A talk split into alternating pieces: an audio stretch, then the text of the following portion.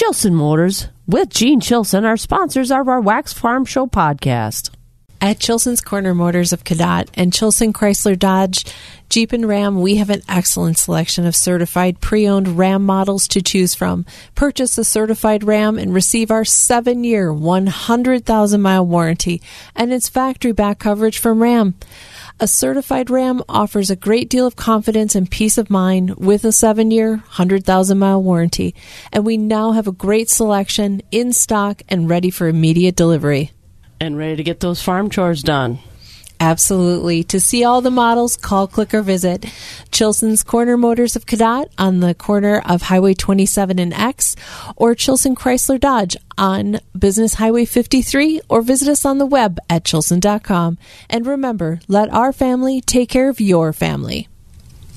Hey, did you know Bluff Country is located in Mondovi and it's your locally owned hometown feed and seed supplier? Whether it's your pet or your business, they have the products and service that you need. They even offer agronomy services from seed to fertilizers and chemicals and even feed and forage sampling. Bluff Country Feed and Seed is your hometown feed and seed supplier. To learn more about Bluff Country, check out their website at bluffcountryfs.com.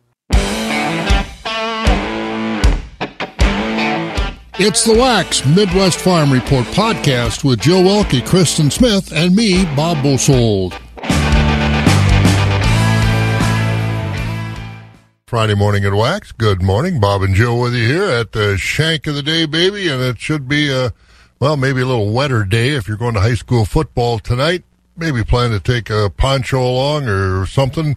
There is a chance of rain out there. Derek Dahlman will join us a little bit later on over at Skywarn 13. We'll get more definitive look at uh, when and how much rain we uh, will probably get later on today and into tomorrow as well but temperature's still going to be nice. By Tuesday, it'll be 85 again. So again, we're looking at uh, awfully nice temperatures here. Good weather to finish this crop off, and hopefully it uh, stays this way so we can finish it up and get a good crop.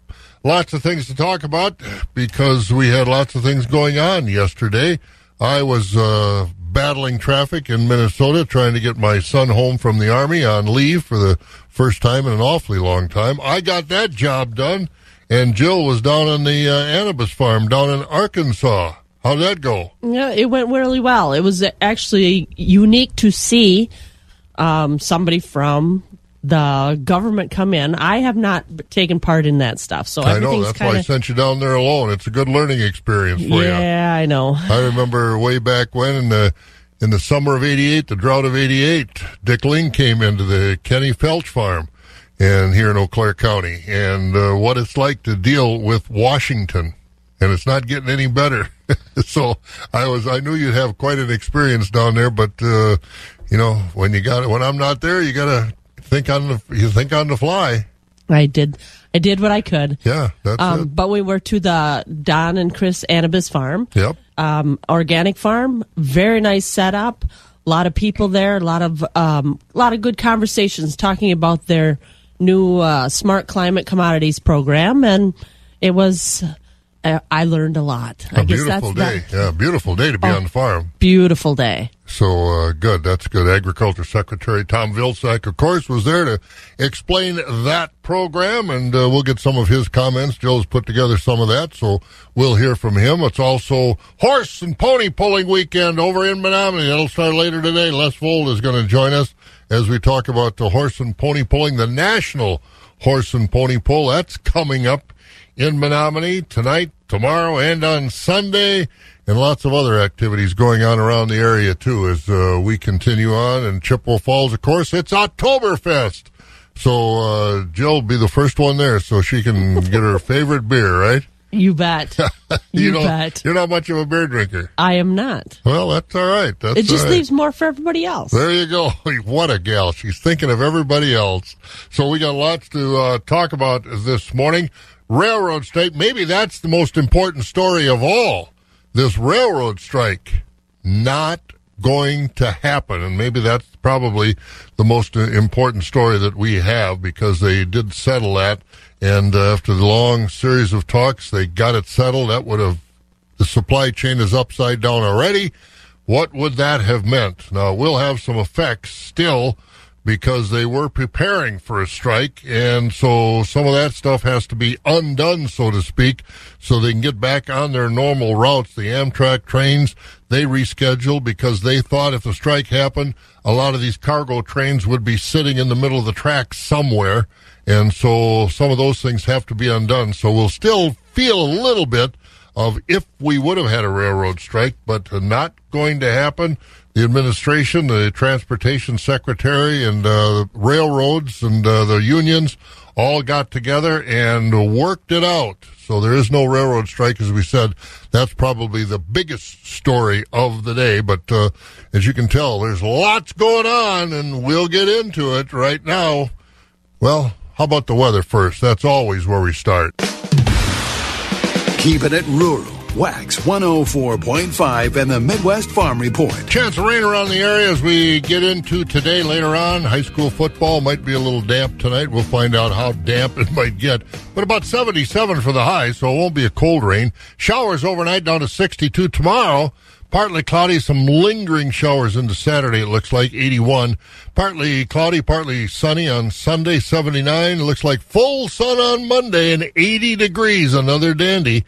85 and partly cloudy on Tuesday, 77, partly cloudy on Wednesday. Right now, we got a very nice uh, 61 degrees here in the Chippewa Valley. It's been a nice night in 64 right now. It's good. We're busy. We mentioned Brent Wink coming in. Brent, it's always here on a Friday during the planting, growing, and harvesting season. One of those days we got to get 10 pounds in a five pound bag, so we better get at it. It's about a minute after five. This is 104.5 FM, WAXX Eau Claire News Time. NBC News Radio, I'm Trey Thomas. A special master is being appointed to review documents seized from former President Trump's Mar-a-Lago estate. Brian Shook reports. Veteran New York federal judge Raymond Dearie was selected on Thursday to act as an independent arbiter while reviewing the sensitive materials. Dearie was put forward as a possible candidate by Trump, a decision that was backed by the Justice Department. The FBI's seizure of documents from Trump's home is part of a criminal investigation investigation into Trump's possession of classified information. I'm Brian Shook. President Biden is cheering his administration's work to address issues within the Latino community. On Thursday, he kicked off Hispanic Heritage Month with a speech at the 45th Congressional Hispanic Caucus in Washington, D.C. Since I've been in office, we've created nearly 10 million jobs, a record for any presidency at this point. We saw the biggest one year drop in Hispanic unemployment on record. Biden also highlighted an effort to fix the immigration system while also working to preserve and fortify DACA. Ukrainian President Volodymyr Zelensky says a mass burial site has been found in a recently recaptured Ukrainian city. A top Ukrainian official said that 440 graves were found in the city of Izium. The Virginia Parole Board is denying convicted sniper Lee Boyd Malvo's first application for parole. The decision comes nearly 20 years after Malvo and John Allen Muhammad shot and killed 10 people in the D.C area. Malvo, now 37, was given three life sentences without parole when he was 17. But Virginia now allows parole consideration for juvenile offenders serving at least 20 years. You're listening to NBC News Radio. Wax 104.5 and the Midwest Farm Report. Once again, a chance of rain as we go through the day today and looks like into uh, overnight and early Saturday. Temperatures warm, 77 today, 81 tomorrow. Sunday, 79, partly cloudy. Should be good weather for the uh, Bears and the Packers on Sunday night at Lambeau Field. Might be a little wet at Camp Randall tomorrow. Yeah, you know which one I'm going to. Sit in the rain. Monday, though, it'll be a dandy again. 80 and the full sunshine. Right now it's 62 in Rice Lake, 61 in Medford, 60 in Marshfield, 68 in La Crosse, Green Bay 61, Madison, Sun Prairie at 65, Milwaukee at 66, and here in the Chippewa Valley, 64 degrees on a Friday morning at Wax. Farm markets are brought to you by Rural Mutual Insurance. Rural Mutual Insurance keeping Wisconsin strong. All business owners want the same thing to make their business succeed. At Rural Mutual, they help that happen. As the third largest writer of commercial business in Wisconsin, they take the time to learn your business so they can properly protect you. Call your local agent today or visit ruralmutual.com. Rural Mutual Insurance, keeping Wisconsin strong. Agriculture. It's a Wisconsin way of life. Wax 104.5 and the Midwest Farm Report. It's Friday, and let's look at the markets on a Friday morning, courtesy of Rural Mutual Insurance. And Jill, the livestock? Choice fed beef steers are 135 to 156 with mixed at 111 to 134. Choice fed whole beef heifers are 135 to 154 with mixed at 90 to 134.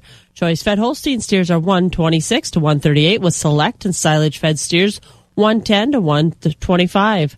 Cows are 72 to 98 with bulls at 75 to 113. Butcher hogs are 70 to 103. Sows are 32 to 64 with boars at 25 to 38 and a half. Shorn market lambs are 95 to 110. Unshorn market lambs are 90 to 104. Feeder lambs are 100 to 200. Ewes are 55 to 100. Small goats are $10 to $160. Medium goats are 75 to $302. Large goats are 100 to $480. With nanny goats at 50 to $320. At the Mercantile Exchange, live cattle and hogs were higher. Feeder cattle were lower yesterday. October live cattle 145.62 up 127. December also up 127 at 50, at 151.32.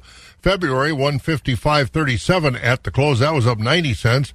And April live cattle 158.67. That was up a half a dollar. Feeder cattle for October 180.92 down a half a dollar. November 182.77 down 20. January actually unchanged 184.22 and March was down a nickel at 187.05. Lean hog carcass contracts for October 96.05 up a dollar 35. December closed 87.65 up 235. February 91.25 up a dollar 85 and April at 95.37 up a dollar 60. And on the board of trade, a quiet trade yesterday as markets were lower and uh, still under pressure overnight. December corn down another three cents at six seventy four. December oats at three ninety seven. Wheat down a penny at eight forty four. November soybeans down six at fourteen forty five. About three days ago, beans were fourteen ninety nine on that November contract. Soybean meal October down two thirty a ton at four thirty two twenty. Cheese unchanged, barrels and blocks two oh six. Butter down three and a half, but still three seventeen and a quarter. Class three prices lower yesterday again. September down eight at nineteen eighty three. October down 23 at 21.38. November down 34 at 21.39. December down 24 at 21.46. And January down 22 at 21.10. And uh, that's the way the markets look this morning. Brought to you by Rural Mutual Insurance. Ten and a half after 5 o'clock. We'll get some of our farm news next. The first voice of agriculture in Wisconsin for over 35 years. Wax 104.5 and the Midwest Farm Report. 64 degrees, and uh, once again, lots going on in the world of agriculture. We're going to talk about Mr. Vilsack being here, but probably the most important story, Jill, is the fact that uh, the railroads are going to keep running. You bet. Agriculture and a lot of other industries are breathing a sigh of relief with the announcement that nationwide railroad strike is not going to happen.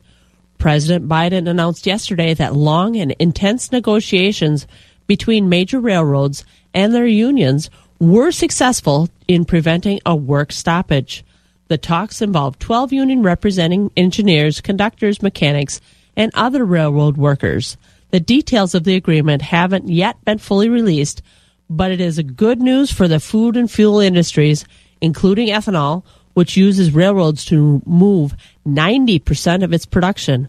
Officials do say that because the deal came so late, that there will be some disruptions in the supply chain since some things were already put in motion to anticipate that strike. And they did talk about that a little bit yesterday. That was a hot topic that uh, Secretary Vilsack addressed, and they said they locked them in rooms and told them they had to come out with a solution. And they did. They did. But uh, Mr. Vilsack uh, talked about that and a lot of other things right here in our area. He did. Washington came to Wisconsin yesterday. U.S. Agriculture Secretary Tom Vilsack was on the Don and Chris Anibas family farm in Pepin County yesterday to explain more of the details of the Biden administration's $2.8 billion partnership for climate smart commodities program. The money will fund projects to create more and better market opportunities for the production that uses more climate smart practices in the future. That includes not only crops, but also dairy, livestock, and other farm production. And we get to hear from Tom Secretary Vilsack a little bit about it. The first, he's first answering the question about collecting the data from this program and the need for high speed internet. And then he talks more about the smart um, climate commodities program. Well, I think high-speed internet's coming to the countryside uh, because of the bipartisan infrastructure law. We're going to have a, a, significant amount of investment over the course of the next couple of years to ensure that people have access to that uh, that very important tool uh, in the 21st century. So we're excited about this opportunity. We think that there are uh, 16 projects or so in, in, Wisconsin where producers will be able to benefit. I think there's a, a, way in which they will be able to ensure that the data that they're collecting is, is, is accumulated and, and provides direction and help. We're going to learn a lot from these projects. 70 projects, um, $2.8 billion committed to it. But it sounds like a lot of money, but there were over $20 billion of requests, uh, over 1,000 applications because farmers, ranchers, and, and uh, forested landowners producers are very interested in this and very ready for it. And so there's a lot of money going out there, and this is kind of just a pilot program. We also talked a little bit about how the pilot wasn't going to be uh, penalized if they already had it started. And then the next question we asked, was asked of him about the research and using less fertilizer on the field, and he, they brought up the less food waste and that's where he kind of took off with a program they had to use less the less food waste and get that out of the landfills. Well, we have a food waste initiative uh, in which we are identifying thousands of food companies working with USDA to be champions to encourage folks to figure out creative ways uh, to, to significantly reduce food waste. Uh, we, we need to cut our food waste. We put too much of it in the landfill. That creates too much methane. Uh, it also uh, can save uh, families money. and so part of the, the challenge is to make sure we make full use of what we do grow and raise. At the same time, I think it is important given high input costs, uh, to be responsive and, and, sensitive to that. That's why we've got to produce more in the U.S. So we've got a fertilizer uh, program which the president doubled in size, $500 million, uh, directing me and the department to figure out ways in which we can produce more here in the U.S. It's a way in which we can share uh, research and information that ensures that farmers are using uh, the uh, nutrient management in the right way, in the right place, the right time, the right source. Uh, we're doing that with our nutrient management plan that we just announced uh, through NRCS. Uh, so there are opportunities, I think, to reduce, opportunities to use more efficiently, opportunities to produce more here in the U.S. So hopefully, over time, we get uh, uh, we get a better um, better opportunity for farmers to improve their bottom line. Agriculture Secretary Tom Vilsack at the Anibas Farm yesterday, talking about that uh, new program the administration put out, Partnerships for Climate Smart Commodities program as he said, 16 in Wisconsin, 17 in Minnesota. Did they have a, a, breakdown of what those projects were in Wisconsin and Minnesota? Do we have access to that at this point in time?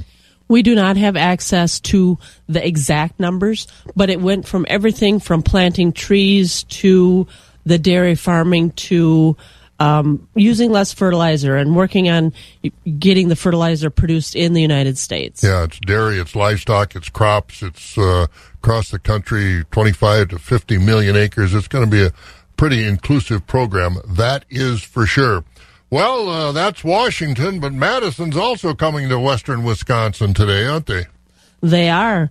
The Wisconsin Department of Ag, Trade, and Consumer Protection has given counties across the state Time to apply to host. Oops, wrong one. Oh, go ahead. It leads into the next okay. one. Go ahead. Time to apply to host future Alice in Dairyland fin- finals.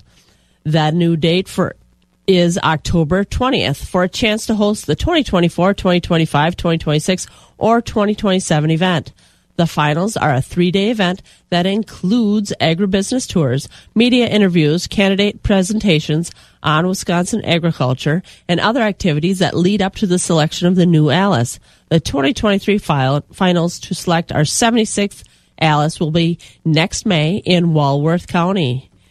The honor of announcing the new Alice always goes to our state agriculture secretary. Currently, that's Randy Romanski, and he will be in western Wisconsin this morning to announce a new partnership with the UW River Falls College of Agriculture, Food, and Environmental Sciences. The partnership is a new meat processing program on the U- River Falls campus. The program is part of Governor Evers' Meat Talent Development Program to develop more meat industry workers and provide more meat processing in the state and our livestock industry. All right, so that'll be a good program over at River Falls, and it'll be a little easier to have access to Randy Romanski than it was Tom Vilsack. Yeah, I don't think there'll be guys probably like carrying the badges and uh, Yeah, badges and, guns and looking Yeah. over you. So that'll be that'll be coming up today. Jill will be over there doing that. As I'm going to spend more time with my son, so that's a that's a good thing too. So we'll get an update on what that program's all about. Also, we're uh, going to hear you again here in a moment. Yes. Shelby Ellison, what's that all about? I got to talk to Dr. Shelby Ellison. She is really into the hemp research down at UW Madison. Everything Okay. from making paper to clothes. All right, so we'll hear all about that coming up on Wax. It's almost 20 minutes after 5 already.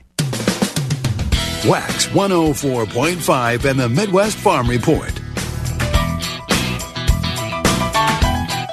Well, the wax truck is on an adventure again. We went down to Tomah, to Monroe County, for the Industrial Hemp for Grain and Fiber Field Days. And I met up with Dr. Shelby Ellison. She's an assistant professor at UW Madison in the Department of Horticulture. And you're doing studies with hemp. So, what are some of your research programs that you're doing? Uh, my research program specifically focuses on the genetics and breeding of industrial hemp. So there are three main products in hemp. You can grow it for flower production, which is where those cannabinoids like CBD come from. You can grow it for grain production or the seed, where hemp seed is very nutritious. It has high protein and high oil content. Or you can grow it for the stem or stalk of the plant, which is where all the fiber is found. That's the traditional use of hemp. It's a long, strong fiber. So my lab specifically focuses on different cultivars, or we try to find as much seed as we can from around. It could be coming from Canada, it could be coming from Europe, other parts of the world, as well as some of the feral hemp or the ditchweed that grows around the Midwest.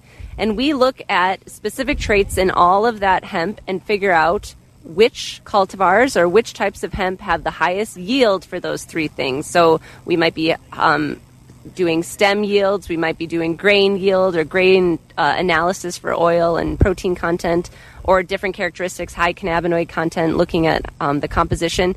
And then the idea is from that to figure out what performs the best here in Wisconsin, taking those and breeding improved varieties and looking at what are the kind of common pests or stressors here. You know, we don't necessarily need to breed for drought tolerance in Wisconsin, but we might have some unique insects that are um, going to cause some decreases in yield. So we look for varieties that might have disease resistance or insect resistance to to those common pests. And so it's a little bit of looking at the genetics, understanding what controls those traits, and a little bit of picking the varieties to then start our breeding program with to develop new cultivars that perform well here. And speaking of varieties, there's more than one or two, right? Yes, there there are dozens at this trial here. I think there's 18, but um, at a trial I'm growing down in Arlington, I think we're looking at 130 different types of hemp. Um, so it's a pretty large survey of all of those different traits that we study to see which of those uh, different cultivars or accessions or types performed the best.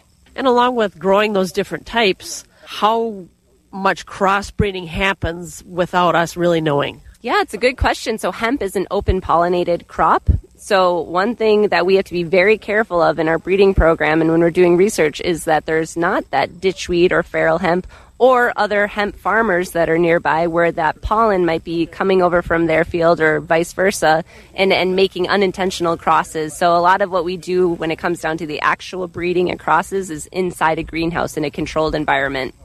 So you mentioned diseases and insects. What are some of those diseases out there? You know, people used to say that there were no diseases or any sort of insect pressure in hemp. Um, that is not the case. It's like any other uh, agricultural crop. There are common diseases and pests, but um, the first couple years we really surveyed what they were. This year has been a tremendous year, very low insect and pest pressure so far, but a few of the usual suspects. So there's some boring insects. There's the European corn borer and the Eurasian hemp borer. Um, those seem to be the most problematic insects. Um, there's also aphids, but as far as I've seen, the lady beetles tend to take care of those very well. And then there's some fungal diseases that come on later in the season, and that can be bad because you know you have your crop, you're ready to either harvest your flower or your seed, and then all of a sudden you get some fungus and it takes over and you, you don't have anything to sell anymore. Um, so that is a botrytis that's very common. Um, and then there's some viruses that have been popping up, which is interesting. So I actually have someone in my lab that's looking at surveying all of the common viruses that are found. So growers are submitting samples from across the, across the state, and we're just understanding what is there and what seems to be the most detrimental towards yield. And you even talked about the weed problem. Is there a weed problem? One big thing that the extension crew and here down in at Whirling Thunder with Ho Chunk that we've been working on is understanding the agronomic practices. So when do we plant the hemp and at what density? And early on, with poor hemp establishment, weeds can be quite competitive against the young hemp. So you want to have a really good seed bed, relatively weed free to start. But then once that hemp reaches about, you know, knee height, it becomes incredibly competitive against weeds. So as long as you have a good initial stand seed establishment, hemp becomes very competitive and, and pretty much will shade out any other weed around. So we're growing the hemp. What are we going to do with it?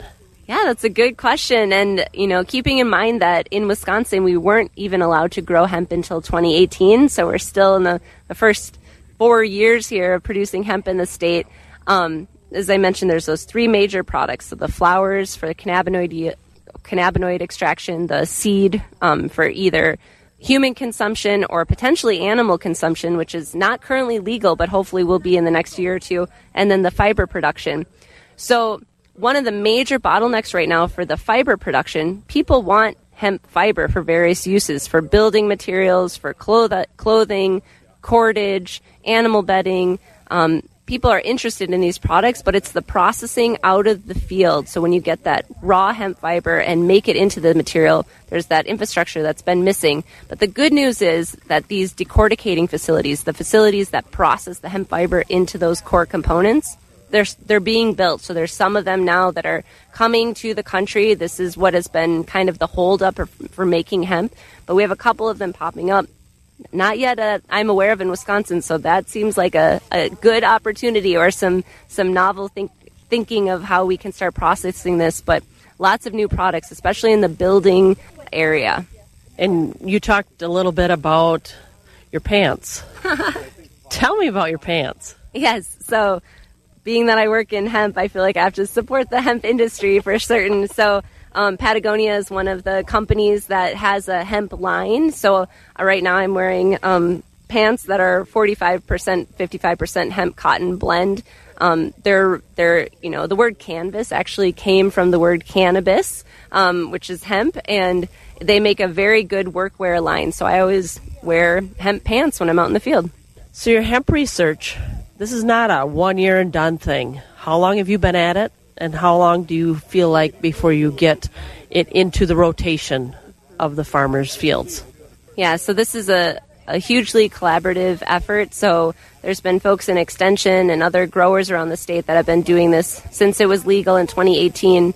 Um, me at UW Madison, I jumped in in 2020, but really these are multi-year trials. We want to grow the same cultivars many years and see how they perform. So we are finally getting to the point now where we have three, four years of data, really getting a good idea of what cultivars perform well here so we can make recommendations to the farmers. If you want a grain type, this is what you grow. If you want a fiber type, this is what you grow. This is the planting date. This is the planting density. This is the fertility management. So I think we're getting really close there. There's some really good um, extension publications and other peer reviewed publications coming out to make those recommendations. And again, that's Dr. Shelby Ellison talking about hemp. So your wardrobe going to change? Uh, no. You're not going to have Patagonia pants? no, I don't think so. They, uh, maybe, maybe, I'll check into it. Well, Maybe we'll uh, have to get some matching ones or something. Oh, yeah, there you go. Farm department pants. All right, we got 29 and a half minutes after 5. That's Shelby Ellison, the hemp researcher down at Madison, doing a wonderful job with that program. Speaking about doing a wonderful job, we're going to get a news update. That means Morgan's going to join us. For those who work in acres, not in hours, Wax 104.5 and the Midwest Farm Report. The only other woman I know besides the Queen that will probably have about a seven hour funeral when she leaves because people have so much to say about her. You're pushing me out already. I mean, I, I know I'm getting long in the tooth, Bob, but come on. I've known you for a long time, and you have so many friends. There'll be so many mm-hmm. good things people will say about you. Well, look who's talking. Look who's talking, Uh, Bob. we don't know about that, but that is something. Seven hours. That's uh But she deserves seventy years. That's a long time. Well, I'm telling you, on the world stage, continuing to that point, they were saying that uh, as just regular uh, people were coming through, the line was upwards of three miles long, 24 hours a day. So the planning for the Queen's funeral and ceremonies continue. But our headlines today, that brings us closer to home, and we'll start here in the 715. Good morning. Here's what we're learning today. Uh, prosecutors in Eau Claire are uh, moving ahead with formal charges against a couple for an April homicide. 715 newsroom coverage with John DeMaster puts together some of these pieces from that case earlier this spring. The district attorney this week filed homicide charges against 55 year old Tracy Clark and 46 year old Brandon Gaston of Rockford, Illinois. Investigators say they killed a 79 year old man in his Altoona home. His body was found a few days later in a river in Rockford. Clark and Gaston due back in court in Eau Claire next week. I'm John DeMaster. Well, the national rail strike looks to be settled, but some of the trains here in our state still not running. And we'll tell you why. It's Amtrak yesterday that said they're going to continue to be disruptions on a train service from Chicago to Minneapolis. Means those stops in Madison and the Dells are on hold.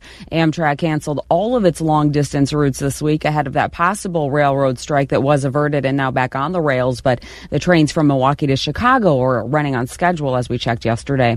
Well, Wisconsin is getting millions of dollars in federal funding to help prevent suicides. The Wisconsin Department of Health Services says it's expecting to get almost $870,000 a year over the next five years to give to parts of the state with the highest rates. The department says suicide is the 10th leading cause of death in Wisconsin. Might be a little early to start thinking about taking the uh, gloves and mittens down to the barn with you, but uh, Eau Claire Parks and Rec would like to invite businesses, organizations, and nonprofits to already start thinking about the 2022 Clearwater Winter Parade. You can find more details online, 715newsroom.com. And of course, before we get to that point in the season, we have a season to kick off at Lambeau. The Bears and Packers waiting for game day on Sunday night, like a lot of people across Wisconsin. Uh, hope to erase last week's, whatever you want to call that. Packers Matt coach LaFleur says the two teams share a rich history. He knows the Packers Bears thing and remembers the first game that he coached against them. Complete chaos in that stadium, obviously opening the NFL season and uh, on that Thursday night game. Um, no, it was then the national anthem. I'll never forget that. And hopefully, you and your son get to uh, maybe share a cold one and watch that game together. It'll be the first one you've been able to watch together for a while. Go, Pack, go. Back to the barn we go with Bob Jill and the Midwest Farm Show on Wax. Hopefully we can. We're going to start with the Badgers, then the Brewers, and then maybe the Packers. That's what I call a good weekend right there. Not bad, not bad. You have a good one too. And you as well, my friend. There goes Morgan in the newsroom this morning, taking a look at what's going on as far as our news is concerned. Well, let's find out how our weather looks. And uh, that's brought to you by Chippewa Valley Bean again this morning here on Wax. Derek Dahlman is over at the uh, Skywarn 13 weather room. Morning, Derek. Hey, good morning, Bob. Happy Friday. Yeah, I saw you outside doing the weather. I see you didn't have an umbrella or a rain jacket on yet, but I bet you know where it's at.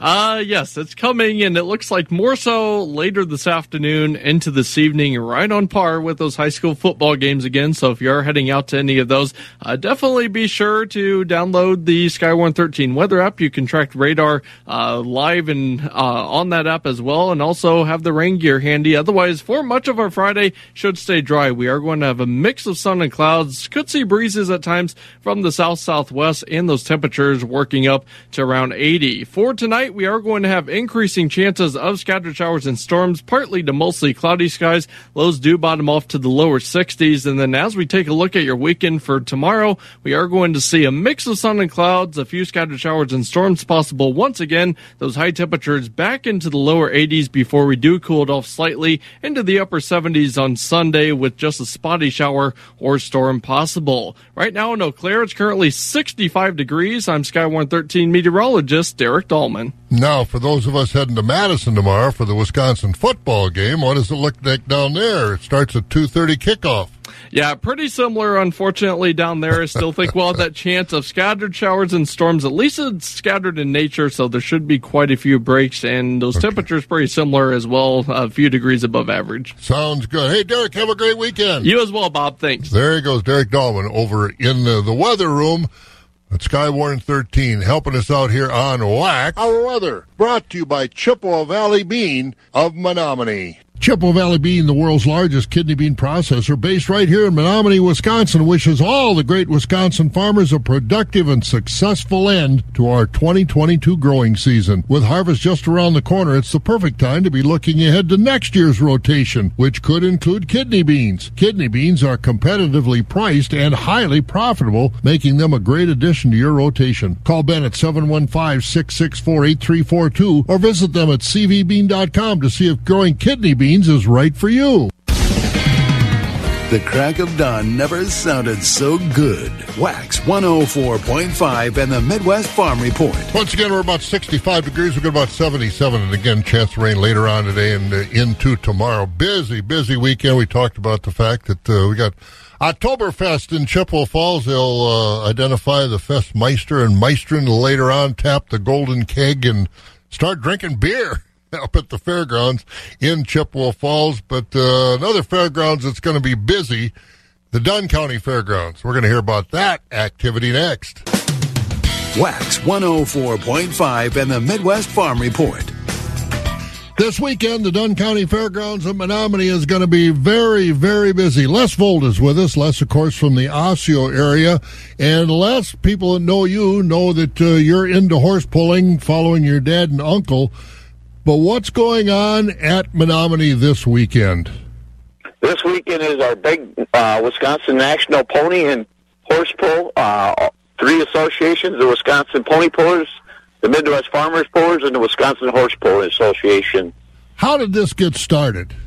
Uh, the Wisconsin Pony Pullers started the National Pony Pulls back probably in the early 70s, and then they kind of about 20 some years ago invited the Midwest horse pullers and the Wisconsin pony Wisconsin horse pullers into this this have this big pull all together in 3 days. Now this is going to be at the Dunn County Fairgrounds. Weather's not going to be a problem. Weather is not a problem at all because we pull indoors, so if it's raining, we're covered, and if it's warm out, the doors are open and the air flows through, so it's nice and cool.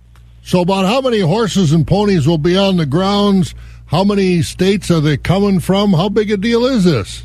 It's a very big deal. Uh, one year we had over 100 teams in all three classes together. Um, I'd say this year you're probably in that 50 to 60 teams, uh, and they're coming from the state of Minnesota, Indiana, all of Wisconsin. We cover the whole state of Wisconsin, and we'll possibly have a team coming all the way from the state of Washington. I know they've come from Washington in the past. Give us a schedule, Les, of uh, what horses, ponies are pulling when. Friday it starts off at six o'clock with the 49-inch ponies. Starting around 7:30 will be the Wisconsin Horse Pullers lightweight class. On Saturday we get started at 10:30 with the 51-inch ponies. Noon will be a, the Wisconsin uh, Barefooters 3100 pound class. At three o'clock we'll have the 53-inch ponies. Five o'clock we have a live auction, and at six o'clock to finish that night off we have the Wisconsin Horse middleweight class. Sunday morning we start at 9:30 a.m. with the Wisconsin Horse Pullers Association heavyweight class, followed at noon with the Midwest Farmers heavyweight class. What's that five o'clock Saturday live auction? What's in that? Live auction we have fire rings, uh, dairy vacuums, uh, horse quilts, handmade quilts, blankets that they auction off, um, mums, stuff like that. Now, tell me about the Wisconsin uh, horse pullers. and the uh, also the Midwest Farmers Association. They're a little bit different in how they pull, aren't they? Yeah, we're a little different. Our all our Wisconsin Horse Pull Association, our horses are all shod, so they have sharp shoes on them to, for pulling traction. The Barefoot Association is those horses are barefoot, no shoes at all on them. Now you talk 3,100 pounds. What does that mean? 3,100 pounds is what the team can weigh for that class. In our classes, our teams are 36, uh, or 3,400 pound and 3,600 pound, and then heavyweights. For the folks who want to come and watch this, can we but get tickets in advance, or is it the same price in advance and at the door? And how much is it? Tickets are all the same price in advance or at the door. Tickets are ten dollars or three for twenty five. Gets you in all three days plus a raffle of 300, 250, 200, or one fifty. So not only do you get in to watch the entertainment, you all got the chance to win some money. And that's Les Voldenasio, and Les says, I've never won it, but I'm going to give her a shot again this year. And of course, following the tradition of uh, John and uh, Les's dad and uncle, started pulling back in the 60s. So uh, the Volds are still pulling horses, and you can see them this week at the Dunn County Fairgrounds. Again, it all starts this evening at 6 o'clock, and Saturday and Sunday, as well as we said, weather not a factor. They pull indoors feeding information to the folks who feed you. Wax 104.5 and the Midwest Farm Report. And something else you might want to take in. They've been busy over at the Clark County Fairgrounds the last few days. And uh, if you're looking for a riding horse, they're going to have a riding horse auction at the Clark County Fairgrounds at 5 o'clock. That'll start at 5 o'clock this afternoon. And uh, as we said, that's been uh, going on for uh, few days over there. But uh, tonight, 5 o'clock or this afternoon, riding horse auction. Speaking of auctions, Jill, let's get to it. Yeah, that's quarter to six. It's 62 degrees out there, and it's time to hear from Jim Lindsay of Equity Altoona. Choice beef steers and heifers $1.20 to $1.46. We had a top of $1.49 on Tuesday. Choice dairy cross steers and heifers $1.20 to $1.42. High yielding choice and prime Holstein steers $1.31 to $1.42. We had a top of $1.47 on Tuesday. Choice Holstein steers $1.20 to $1.30. Select underfinished heavyweight oversized steers and heifers $1.19 and down. Top 20% of the cull cows sold from 79 to 88 with a top of 92.50. 60% of the cows sold from 62 to 78. The bottom 20% of the cows sold from 61 down. 80% of the organic cows sold from 90 to $1.10. The bottom 20% of the organic cows sold from 89 and down. Cow bulls sold from 85 to $1.05. We had a top on Tuesday of $1.12. Thin, full horn, and lightweight bulls all discounted. 80% of the 95 pound and up Holstein bull calves sold from 50 to $125 per head. Light and poor quality calves sold from $50 per head and down. Quality beef calves sold from $100 to $280. We had an extreme top of 405. Our next special feeder sale is Friday, September 23rd. All feeder sales are live on Cattle USA. If you have any questions about how to register as a bidder on Cattle USA or to consign cattle to upcoming sale, feel free to give us a call at 715-835-3104. To check out our early consignments, go to the Equity Livestock Market and Consignment page and click on the Altoona Market. This has been Jim Lindsay reporting from Equity Livestock in Altoona. Have a great day. Keeping it rural. Wax 104.5 and the Midwest Farm Report. Well, let's go over the Equity Stratford sale barn and talk to Grandpa this morning, Jerry Fitzgerald. You got to go to school today, huh? Yeah, we do, Bob. But looking forward. We got uh, some kind of event at the elementary school for uh, our grandchildren, so we're looking forward to that today. So that'll be uh, that'll be a nice activity. So Good. Well, yeah, uh, all the all the grandkids are in school now. Isn't that something? Yeah, it, uh, they grew up in a hurry, that's for sure. Well, wrap up the week. What's it been like in Stratford this week? I'll do that, Bob. Thank you. And good morning, everyone. It's yesterday, Thursday, and this past week here at Equity Stratford. We'll start out with the market cow auction on yesterday's sale. High yielding fleshy uh, TMR fed Holstein cows, high yielding beef cows on yesterday's sale. We're selling from 77 up to 90. Uh, most of the cows this week sold between 60 and 76, and with your thinner cows below $60 money. Organic cows on Tuesday uh, sold mostly from a dollar to a dollar thirteen.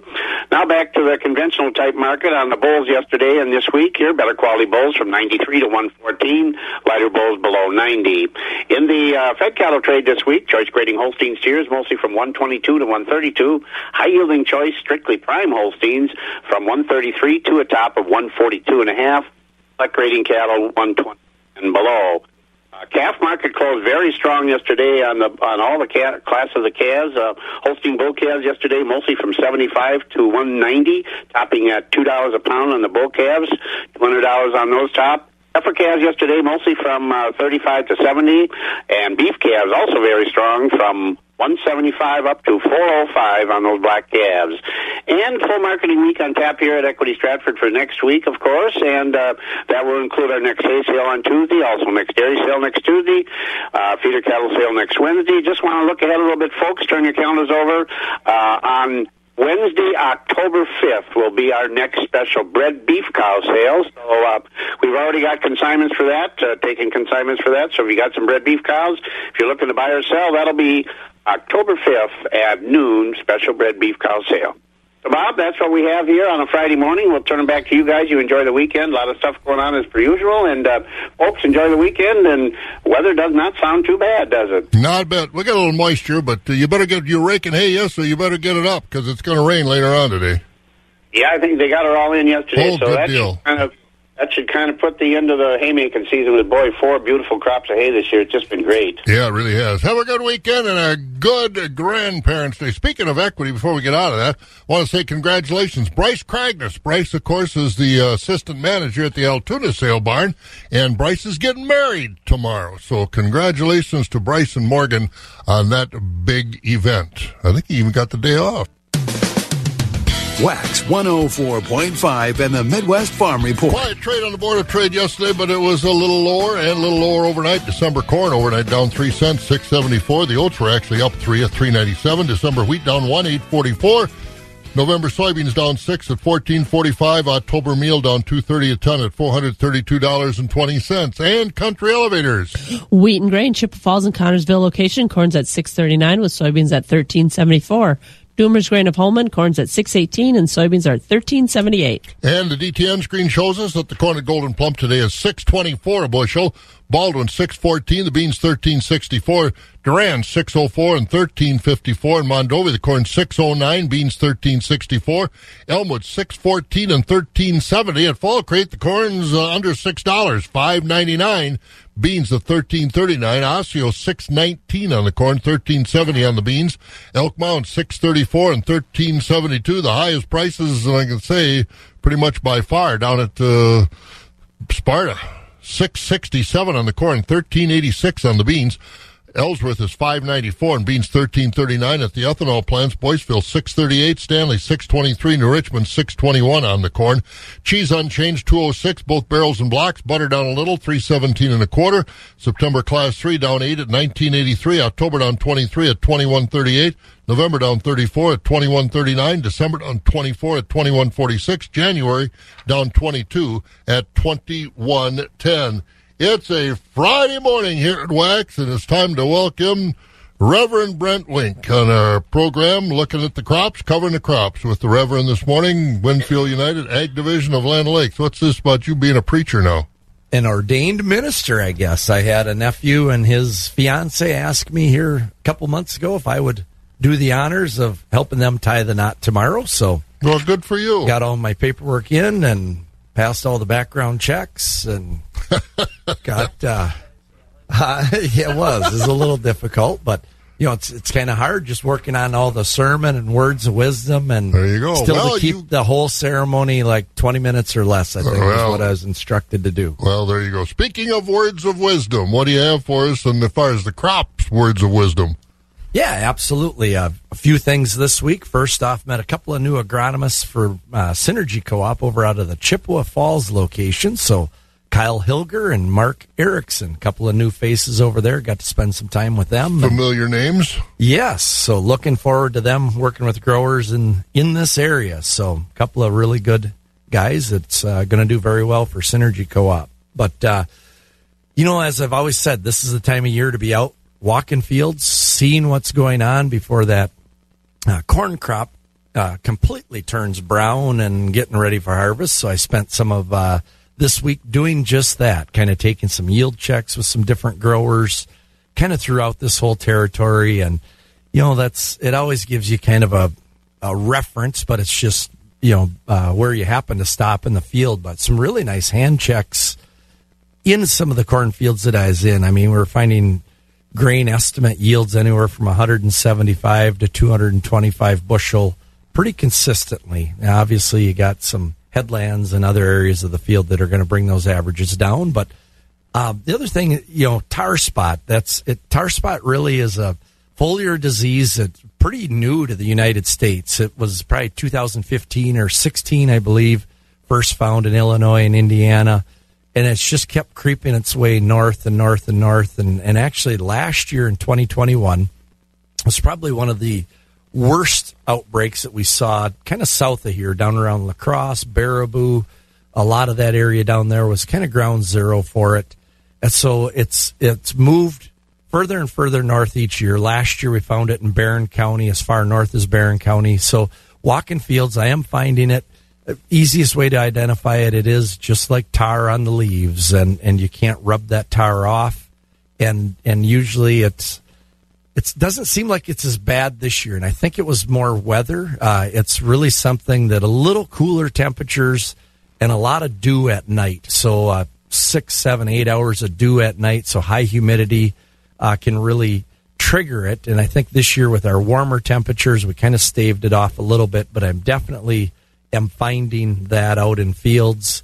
I don't think it'll have as great of an impact as it had a year ago, but as growers, you, know, we you sit and listen to everything all summer long about what you can do to improve your crop, and this is certainly one of those diseases that can be fixed with a fungicide application. So just knowing, do you have it present on your farm? And so I really encourage growers and work with your agronomist. Get out, take a look at these plants, take a look at your farms and fields, and see if that's something that uh, is present out on your farm. So definitely finding it and uh, something to keep an eye on. I got to ask you. You said it showed up in the United States. Where did it come from? From imported seed stock or where? You know, I, I I would assume wind currents and things. It's been in Mexico for oh, a long Mexico. a long time. Okay. So yeah, another thing that we got from Mexico, I guess, Bob. Yeah. They let that across the border too. the wall couldn't stop it, huh? yeah, no, no chance. Well, you have a, a good wedding tomorrow, and uh, I hope they record it. I want to see your performance here. Well, I, I better tell my wife to, to do that and put Absolutely. it on YouTube or something. You enjoy the weekend with your son back Yeah, from the military. yeah, Thank him for all of the hard work to keep us safe. We will do that, and you have a you have a great weekend. Thank you, sir. You bet. All right, Brent Wink with us once again, as he is every Friday during the planting, growing, and harvesting season, covering the crops with Winfield United, uh, division of Land O'Lakes. Yes, we have a busy weekend coming up, and again, don't forget the horse and pony pull. We've got uh, Chippewa Falls, Oktoberfest, and just so many other things going on. A little rain later on tonight for the high school football games. Be careful of that lingering into tomorrow as well, but still warm. 70s and 80s. You've been listening to the Midwest Farm Report, available at waxradio.com in its entirety every day. Brought to you in part by Bluff Country Feed and Seed in Mondovi and the Chilson family of Ram dealerships, Chippewa Falls and Cadott. On demand content at waxradio.com.